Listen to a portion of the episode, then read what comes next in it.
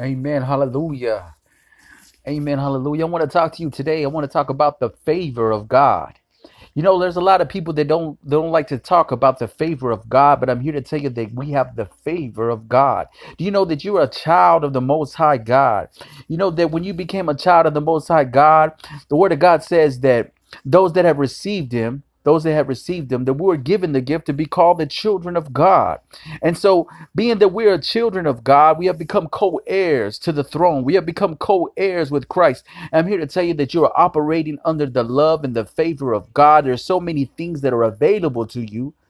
But all you have to know is you have to know is that you're operating under the love and the favor of God. There's things that you need to be able to be able to grasp. We can speak things into existence, but even so much more I want you to know is that your love, you have the favor of the Most High God. Now, let me tell you something. If you don't have anything, if you don't have anything in this world, I'm here to tell you that if you have the love and the favor of God, you have everything. Well, let's take a look at some of the things of people that had the favor of God. And I know you could say, well, you know, I'm not these people in the Bible, but I'm here to tell you that God does not show favorite. He does not have any, you know, there's, there's some people that, you know, he does not have favorites. I'm telling you, he loves all his children the same.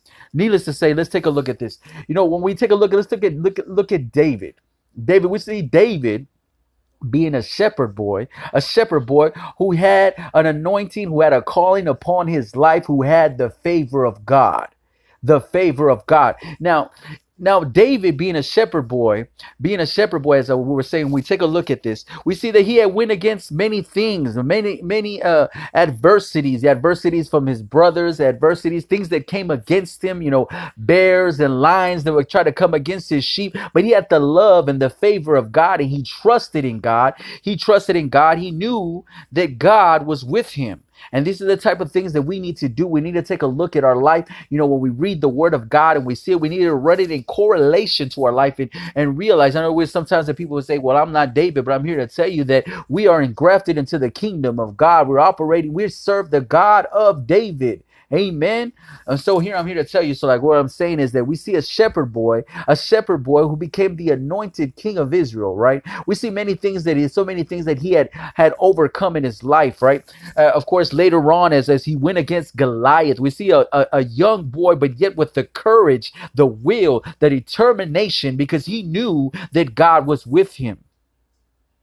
And that's the thing that we need to do. We need to be able to realize that we have God. And when we have God with us, there's nothing that can stand against us.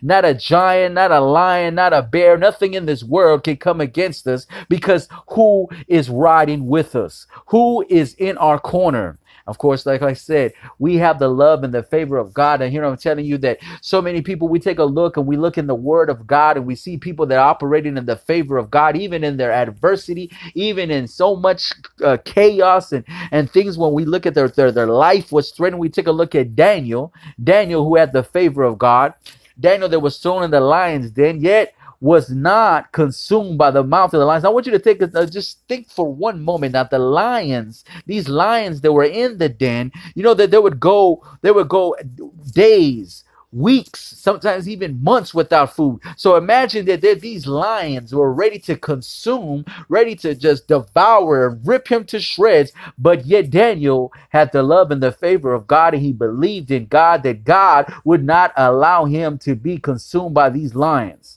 Now, in life, we're going to run through things and turmoil. We're going to run through all kinds of circumstances and situations, you know, because the, the Word of God does not teach us that we're not going to face storms. It's contrary to that. God tells us that we are going to face things. We're going to face opposition. We're going to face adversity. But if we endure, that we endure, that we shall be saved in the end. So this is the type of thing we need to be able to understand. We need to be able to, be able to grasp and be able to realize that we have God. We have God. We have the love. We have the favor of God. No matter what kind of situation that I'm in, no matter when the world is roaring against me, ready to consume me, that I have God. I have the love. I have the favor of God. God is going to deliver me from the mouth of the lions.